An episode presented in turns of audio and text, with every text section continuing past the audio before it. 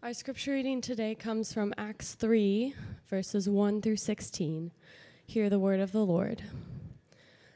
Now, Peter and John were going up to the temple at the hour of prayer, the ninth hour, and a man lame from birth was being carried, whom they laid daily at the gate of the temple that is called the Beautiful Gate, to ask alms of those entering the temple.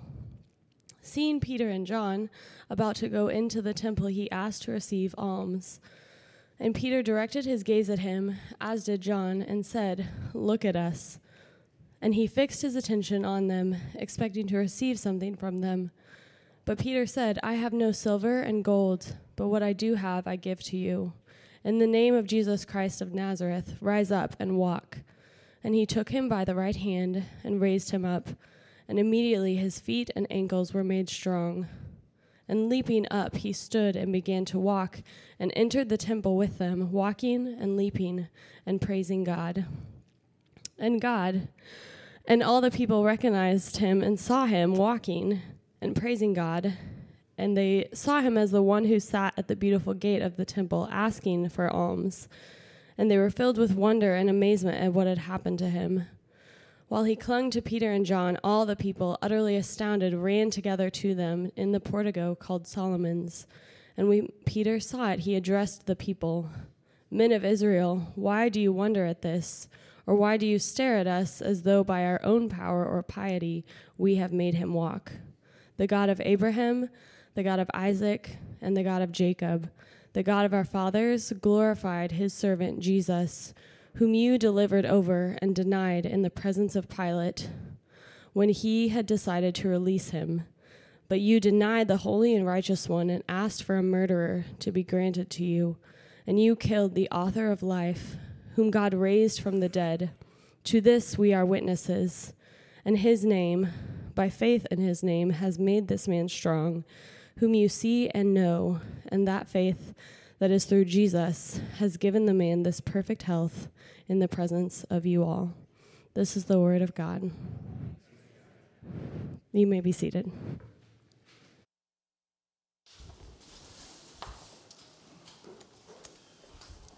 We have no explanation for what happened.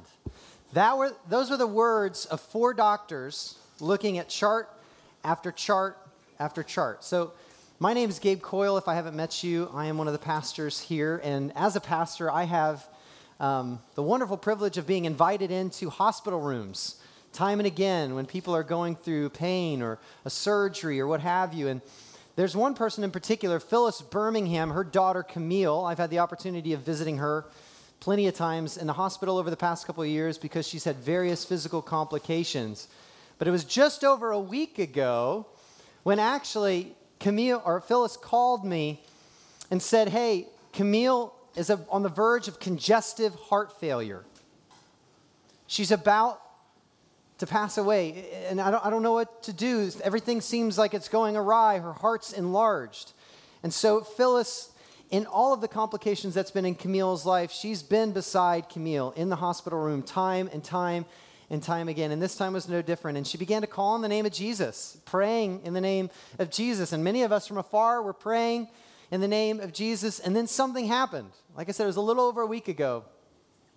The doctors had no explanation for it, but when they scanned Camille's heart again, it was perfectly normal absolutely normal. They had no explanation because they were comparing the chart that they knew they took of Camille's heart, and they were comparing it with the most recent chart. Her heart was enlarged, seriously in the verge of congestive heart failure, and now is perfect.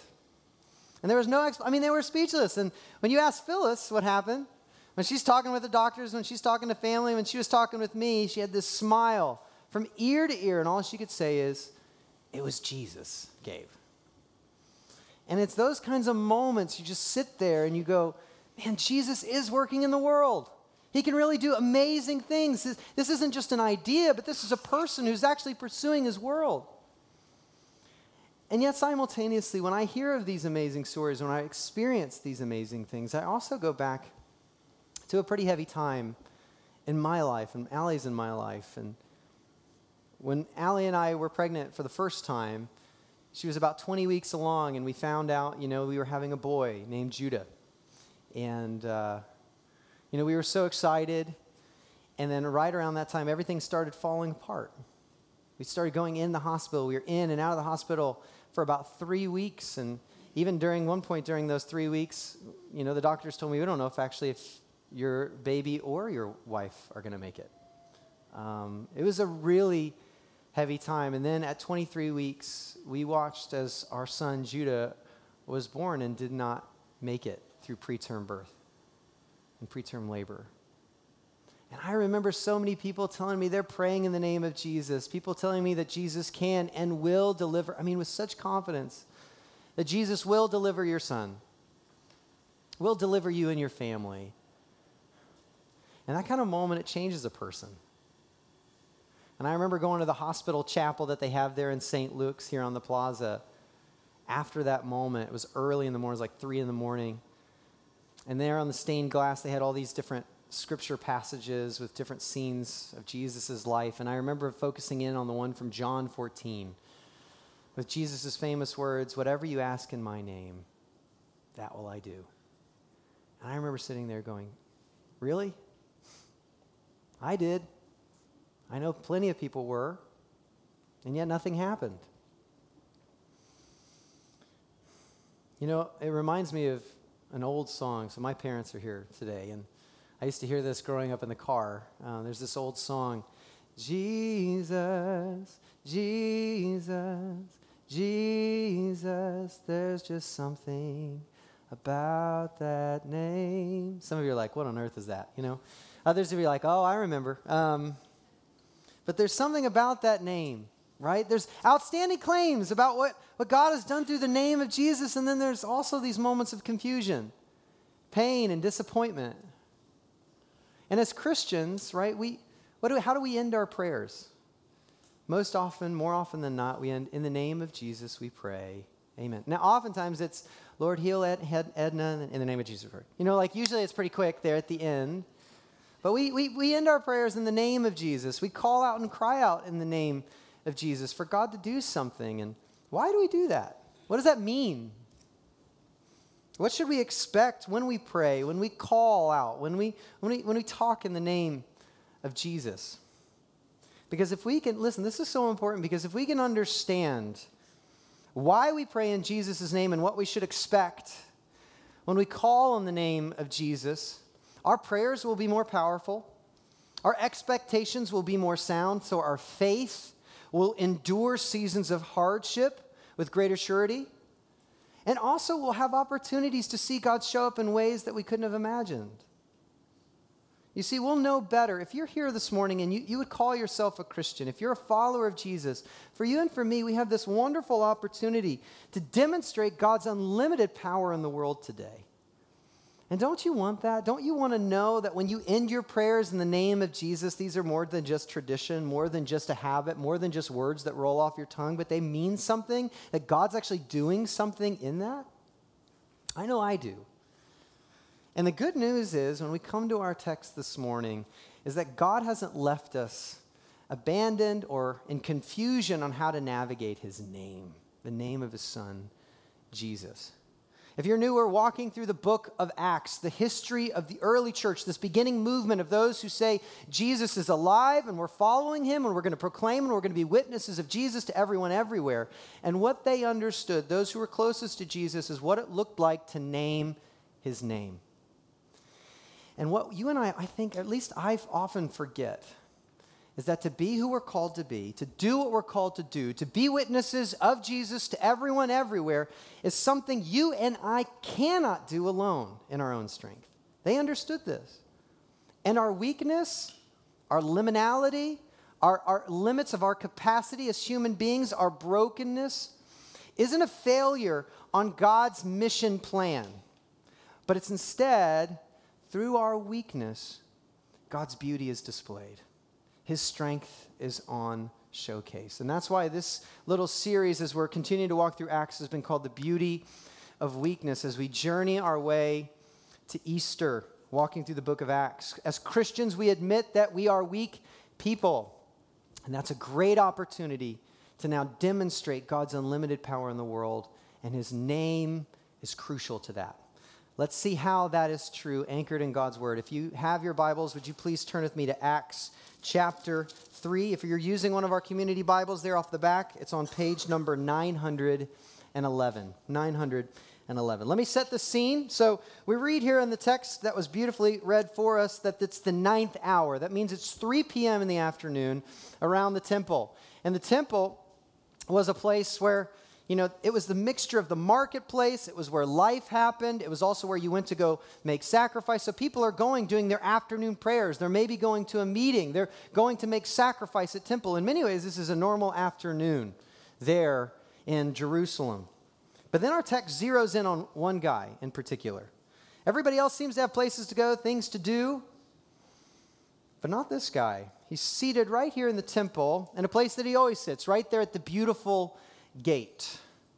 It's an area that has been his place for years to come. It's a really, really good spot because he's a, a, lame gentleman. He has no use of his legs. And so, day after day after day, he sits there begging for alms, this mercy of financial resources from those who pass by. And we learn from the text actually that this guy was born this way. He was born without any use of his legs. I want you to imagine this, okay? Imagine this guy. The text tells us a little bit later he was over 40 years of age. Imagine every day the only thing he's ever known is being utterly dependent on other people. This is the first century world where they did not make ramps or have wheelchairs. You were utterly dependent on, hey, could you help get me here? Would you mind reaching that for me? When other parents are watching their kids take their first steps, his parents are carrying him everywhere he goes. When he's sitting in the back alley as an adolescent boy watching boys run up and down the alleyways, he's sitting there on the sidelines, knowing that the only way he's going to survive in this world is on the generosity of passerbys, begging for alms, parking, him, parking himself right next to the temple. And so he's kind of in the routine of everyone, asking everyone for some sort of generosity. And now Peter and John, these two apostles, right? He doesn't know them from anyone else, but they come walking by and he asks them for something, anything, if they would just help him out. And Peter and John, they do what people rarely do. They look at him. Now, okay, let's be honest. Okay, when you're driving and you see a gentleman with a cardboard sign, what's like your normal movement? If you look at that person at all, it's a quick glance, a head nod, and then stare straight ahead. Like it's awkward, it feels uncomfortable. Most people just walk right past this guy, but not Peter. He gives him a very dignifying look. He humanizes this man that so many people dehumanize. And he says, Look at me. Look at me. And so this guy at this point is probably thinking he's going to get something from Peter and John. He probably thinks, okay, now's a little bit of payday. Now I'm going to get an opportunity. And then Peter says, what? We don't have any money, but we'll give you what we have. Which at that point, this guy's got to be thinking in that split second, oh no, it's a crazy person. Like, I can't run away from this conversation. This guy's been looking for someone to talk to, and here I am, like this audience that's immovable. So you're just sitting there, like, what is he going to say? How long is this guy going to chat? And this is what Peter says. This is so important. Look here in your text. He says, In the name of Jesus Christ of Nazareth, rise up and walk. Now, notice, Peter doesn't just say, rise up and walk because he wants this guy and everybody who's listening on to understand whose authority, whose power, who's behind what's about to happen, who's being showcased in this moment. And Peter does what most people wouldn't even think of. Once again, this is so outlandish in the first century. Most people would not touch someone who's lame or sick. They even had rules for this in the first century, but Peter reaches out and he grabs his hand. Think about that. This calloused, worn, hand, one of the only two supports that have held this man up for over 40 years. Peter grabs him by the hand and pulls him up. And what does the text say? And immediately, not that day, later that day, not later that week after some physical therapy, right? Immediately his feet and ankles were made strong. This guy's not healed, not just healed, but strengthened. And he's not just wobbling, walking, and leaning. But read on in the text, it says, and leaping up he stood and began to walk and entered the temple with them, walking and leaping and praising God. You know all the muscles that are involved in jumping? I, when I was preparing for some races last year, I, I, did a lot of study on the anatomy of the foot, such that I annoy people when I talk about the foot and what how we've been designed to run. You know, like so. When I'm reading this, I'm thinking, oh my goodness, all of the different tendons and the joints. I mean, that have been dormant for decades. They've never been used for what they were designed and intended for.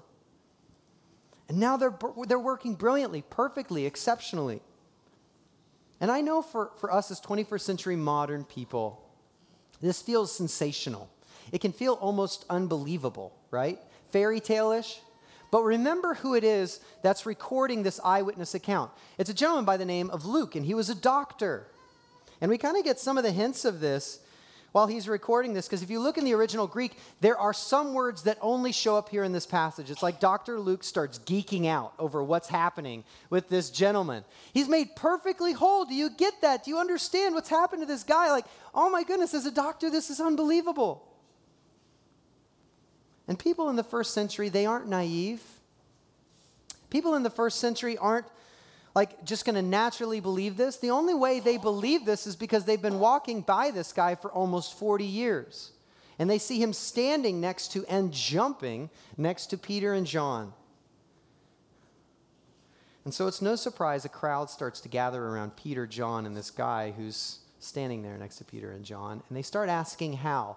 And look at Peter's response to everyone. He says, Men of Israel, why do you wonder at this? Or why do you stare at us as though by our own power or piety, we've made him walk. So, all right, everybody, why are you staring at us? And I love that Peter gives both of these things power and piety. Piety meaning we're not religious enough. We're not the kind of folks who can manipulate the gods because we've done all the right things. If this power isn't in us, the reason this is happening, don't go looking at Peter, myself, and, and John. It's, it's not because of us.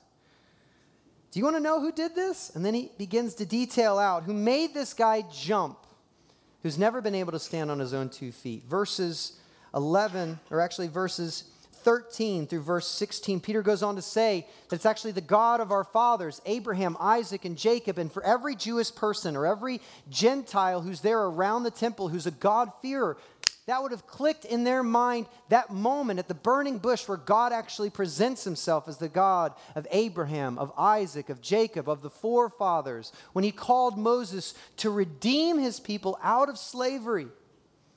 And Peter's saying, Someone better has come, and his name is Jesus. Oh, do you remember him?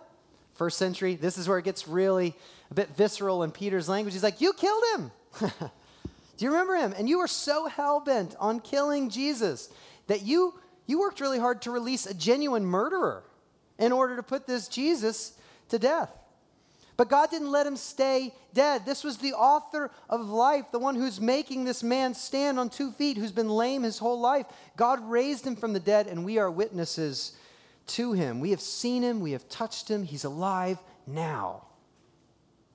And then look at verse 16. It's here where we begin to unlock the mystery of the name of Jesus. We read, and his name, by faith in his name, has made this man strong, whom you see and know. And the faith that is through Jesus has given the man this perfect health in the presence of you all. And his name has made this man strong. Now, the idea that names carry authority or power is really foreign to a 21st century culture. In a first century mindset, this would have made total sense. I mean, the closest thing we kind of have is like if you send an email to a coworker and you copy your boss on it. That, that little CC comes with a lot of power. It's like, hey, I was checking in to see how that project's going. You know, ergo, if you don't work, the boss knows and their authority is going to come to bear on you. Or if I walk into the party planning store and I mention Tyler Chernesky, I'm going to get some of the best glitter in town. Like, I know, like, there are certain names, we still get some of that, you know, some of this, this hint of this. But names, it carried such great weight, such that if you said the name of Jesus, you were actually exercising his authority, his power, and it spoke to the world that he's still alive, that his authority still carries forth in the world that we experience. When you mention Jesus' name, things happen. Now look back at verse 16. Let's detail this out a little bit more. His name if you look here in the text, let's piece this out. His name has made this man strong. Jesus' name is actually the causal force and has power. The healing of the man was because of faith in that name. And the source of that faith, the one who gave this faith, was Jesus. And it didn't have its source in Peter, didn't have its source in John. It didn't have its source in Peter or John's piety or their power. It wasn't that they were good enough. It wasn't that they were faithful enough. No, Jesus' name did this. It was faith in his name that was the catalyst, and Jesus was the source of that faith, seated at the right hand of God the Father in heaven. And then when you start going through verses 17 through 26 of chapter 3, Peter takes this amazing moment to call everyone who's witnessing what Jesus' name did for this guy, and he calls all of them to say, if, if Jesus' name can do this, place your faith in this name to forgive you of your sins and to bring refreshment. Yes, now, one day Jesus will make the world as it should be, he will make the world whole. He begins to actually detail this out in the sermon, starts dropping a bunch of names. You know, for Jewish listeners, this would have been big. Moses, he mentions uh, Samuel and Abraham. He's like, all of these folks, all of history has been pointing to Jesus. His name comes with power because he is still alive and seated at the right hand of the throne of God. So put your faith, your trust in him and his name.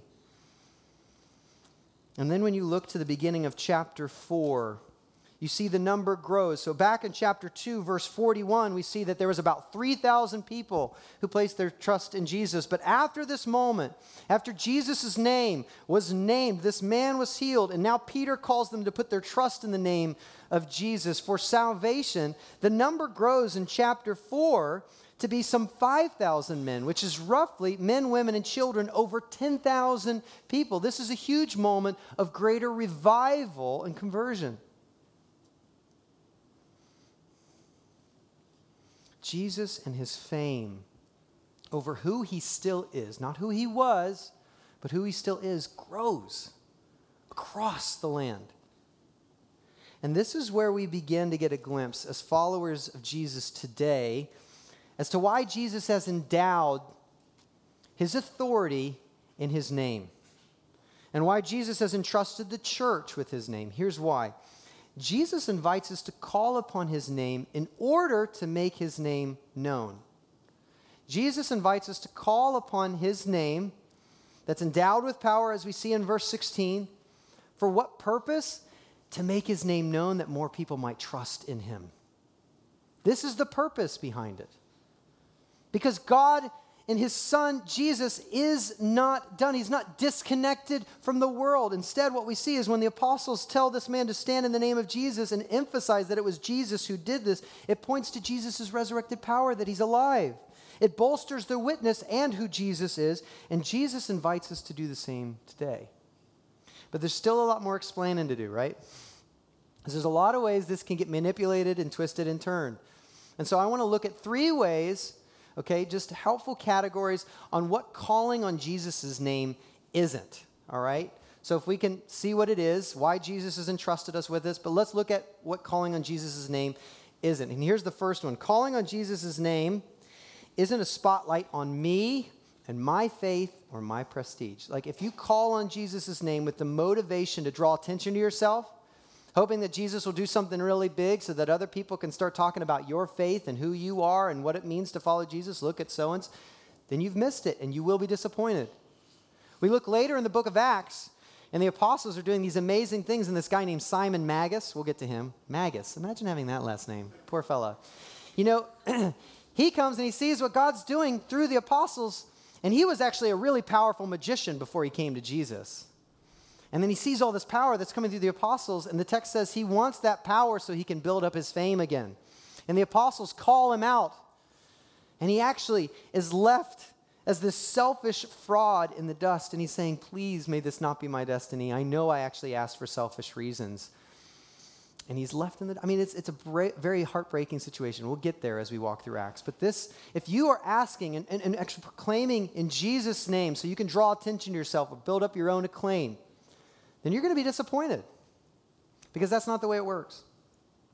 Secondly, calling on Jesus' name isn't a magic word to get you what you want when you want. This isn't a new abracadabra for the church world, okay? And it won't determine that what you've got planned will ultimately change what God's got planned. Later in Acts, we read about these sons of Sceva, they're called. They're these Jewish men who have not embraced Jesus as the Christ, but they hear about what the Apostle Paul's doing when he actually proclaims the name of Jesus and demons start getting exorcised out of people. So they go around and they start saying, We proclaim in the name of Jesus that the Apostle Paul's been talking about for you to come out of this guy. And the demon possessed man says, I know about Paul. I know about Jesus, but who are you? And this demon possessed man just like totally goes to town on the sons of Sceva and they go running, you know, off the scene. They get totally beat up. It's a really interesting story. We'll get there too. But you can't just come at this with a magic word. That's not the way it works. Just so that you can get what you want when you want it. Because listen, we have to also mention that there are plenty of times where God makes Jesus' known, name known through things that we don't want. And we may not want it for various reasons. We may not have all the facts, right, in our limited perspective to know what truly is the best way forward. Or we may not even have the capacity to want what is best because what is best involves so much pain. As followers of Jesus, we are promised suffering when we bear the name of Jesus. I mean, even Peter here, who calls on the name of Jesus, such that this man is standing on two feet who's never walked a day in his life, is crucified according to tradition upside down for the name of Jesus. We're called to hardship sometimes and pain and brokenness sometimes in our lives because in actually that brokenness we can have a greater testimony for the name of Jesus than if that had not come into our lives. Such that as Peter is writing in 1 Peter, same Peter, writes the church that when things are happening in your life, people who don't yet believe in Jesus say, Where do you get that hope from?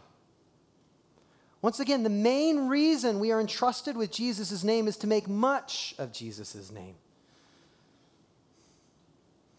And there are plenty of times when hardship comes.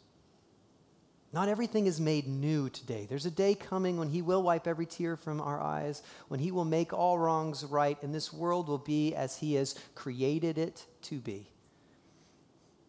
And I know for Allie and I, you know, after, after we lost Judah, there was so many questions.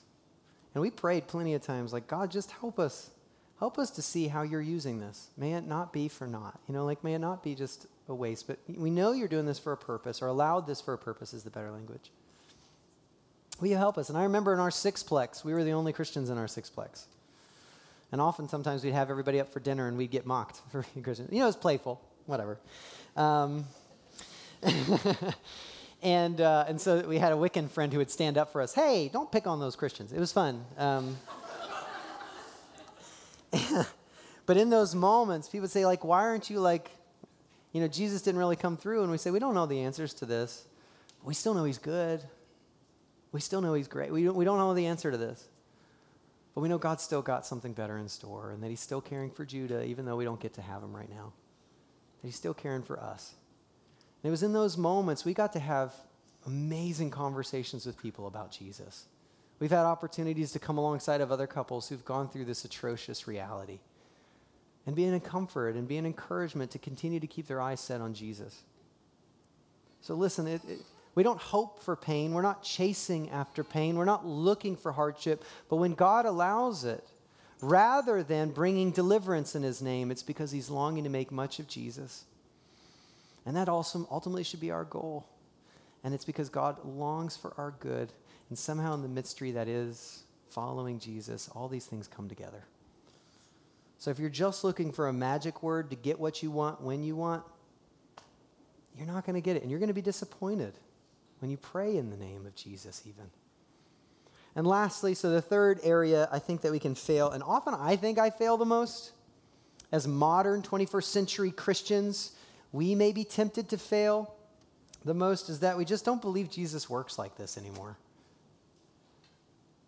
You see, we miss it when we think that calling on Jesus' name, or calling on Jesus' name isn't merely a good reminder of who Jesus was in the first century. It's not just a placeholder for a memory, it's more than just a word. Here in the text, We see that there's power in his name. And that's because God isn't just an idea. He's not just what is often considered the deistic understanding of God, that he wound up the earth, stands back in a distance, and is waiting for us to logically deduce our way to the right way. No, God is engaged in his world, and Jesus is seated at the right hand of God the Father, seeing that his mission would be carried forward.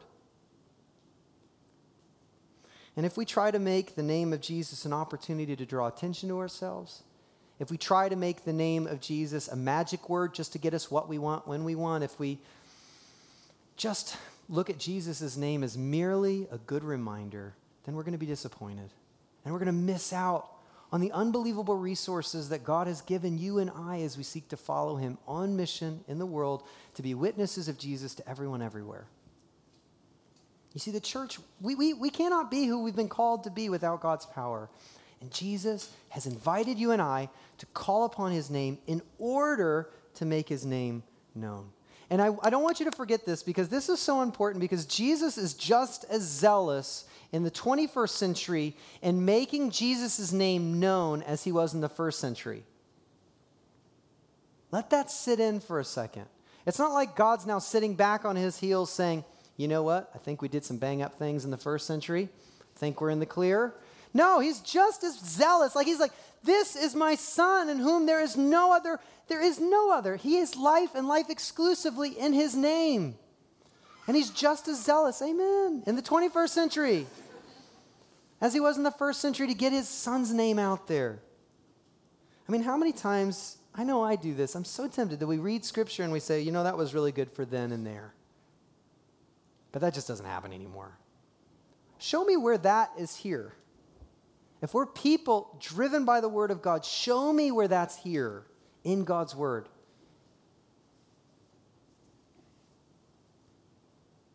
I mean, do you believe that Jesus is alive? Not just an idea, not just an interesting concept so we can get together on Sunday morning and have really good coffee. No, but do you believe Jesus is alive?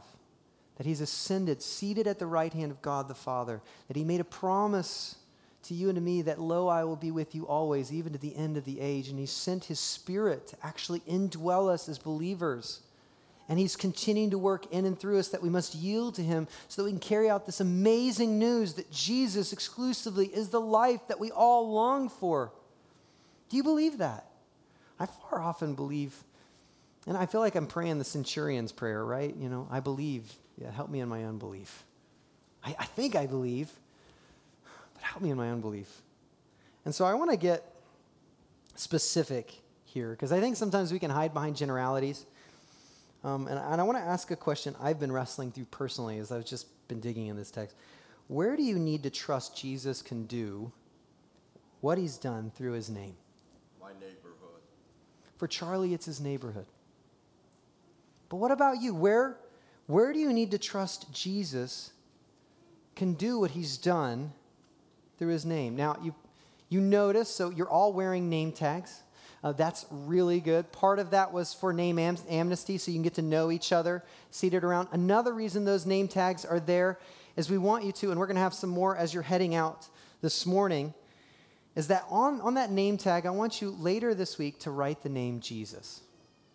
To write the name Jesus. And as you're going about your week, I want you to think about where Jesus is inviting you to call his name upon or to make and so that and so in order to make his name known. Where in your life do you need to call on jesus to show up? Not so that you can have more comfort ultimately not so you can ultimately get what you want when you want but to make his name known so that when that happens if god does work through in that particular way when you call upon his name everybody who's looking on will have no doubt as to whose name tag is on that moment and they'll say, Jesus had to have been behind that. Jesus had to have been behind that. Are there people in your life? Are there relationships that continue to remain in shambles? Is there an addiction that you're battling through? Is there someone at your work, someone in your neighborhood, someone in your family? Because it's my hope that Jesus' name gets stuck all over that. That his name tag would be all over that when he continues to do his refreshing work, his powerful work that surrounds us. Because remember, God is working in the world through his Son. Where do you need to trust Jesus's, Jesus can do what he's done through his name? And why do this? Like, why take this risk in many ways? Like, it feels a bit risky, doesn't it? Why trust and call on the name of Jesus? Why pray in Jesus' name and actually mean it instead of just kind of quickly, like, you know, throwing it away, you know, at the end of the sentence? Not only because Jesus has bestowed power in his name, and I know that feels foreign as a 21st century modern Christian, but it's here in the text. Not only because we have an example of when Peter does it, and actually other Christians do it throughout the narrative of Acts. And we actually see this throughout the history of the church. Such that when you get to the book of, or the, the letter of Corinth, or the first Corinthians, when Paul's writing to the church of Corinthians, there are actually people who have gifts of healing who are calling on the name of Jesus. Why do all of this? Because it provides a platform for God to show up in ways that are unmistakable. And we can make much of the name of Jesus. And isn't it an honor that we get to be a part of this? Do you notice that it's not like Jesus was the one who plenty of times told people to stand and rise, but now Peter gets to play a part. Now John gets to play a part. And now the church, which is not a failure of God's mission tactics to empower you and I to do truly astounding things in the world in his name. But it's actually a part of the beauty because it makes that much more of Jesus in the world. We've been entrusted with something so amazing. We get to be witnesses of Jesus to everyone, everywhere. As Peter later says, you know, it's fascinating when Peter's being interviewed by the Sanhedrin a little bit later in chapter 4. And we're going to touch more on this next week. But he's interviewed, and what is his response when they're saying, Where you, What name are you proclaiming in? What power? In, in Acts chapter 4, verse 12, he says, There is salvation in no one else, for there is no other name under heaven given among men by which we must be saved. When we've been entrusted with the name of the author of life, how can we be silent? So may we this week, may we pray with greater confidence in the name of Jesus. May we go about our week and call out with greater confidence for Jesus to work through his name in places that God has strategically put you for his mission, in areas that only you can go, in relationships where you have clout and trust. Not as a magic word to manipulate God, not as an opportunity to make much of yourself, not as just a mere reminder of who Jesus was back then. And sometimes God's plans may be other plans. And sometimes He works through hardship to make much of the name of Jesus. But in all these things, may we trust that Jesus' name can actually do what it's done. And it's my hope and prayer that as we go out just as a humble campus, and we go out, that Jesus' name would be stuck on amazing thing after amazing thing after amazing thing across the city, wherever God has you. Not for you and not for me, but that Jesus might be made much of, and that those who don't yet know him, and the refreshment that comes in his name, and the forgiveness that comes exclusively through him, might know him and trust in his name as well. Then maybe we might just be able to say, like Phyllis, it was Jesus. Jesus, Jesus, Jesus. There's just something about that name. Will you trust that his name can do what it's done? Let's pray.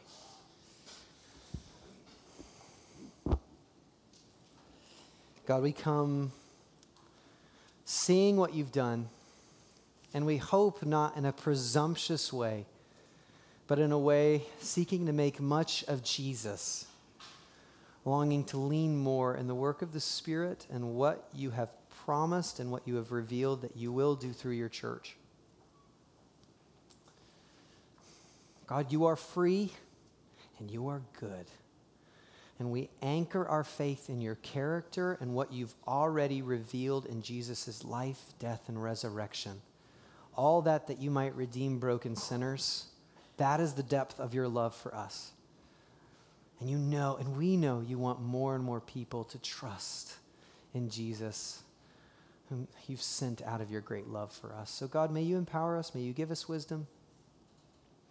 May we trust that your name can do what it's already done time and again.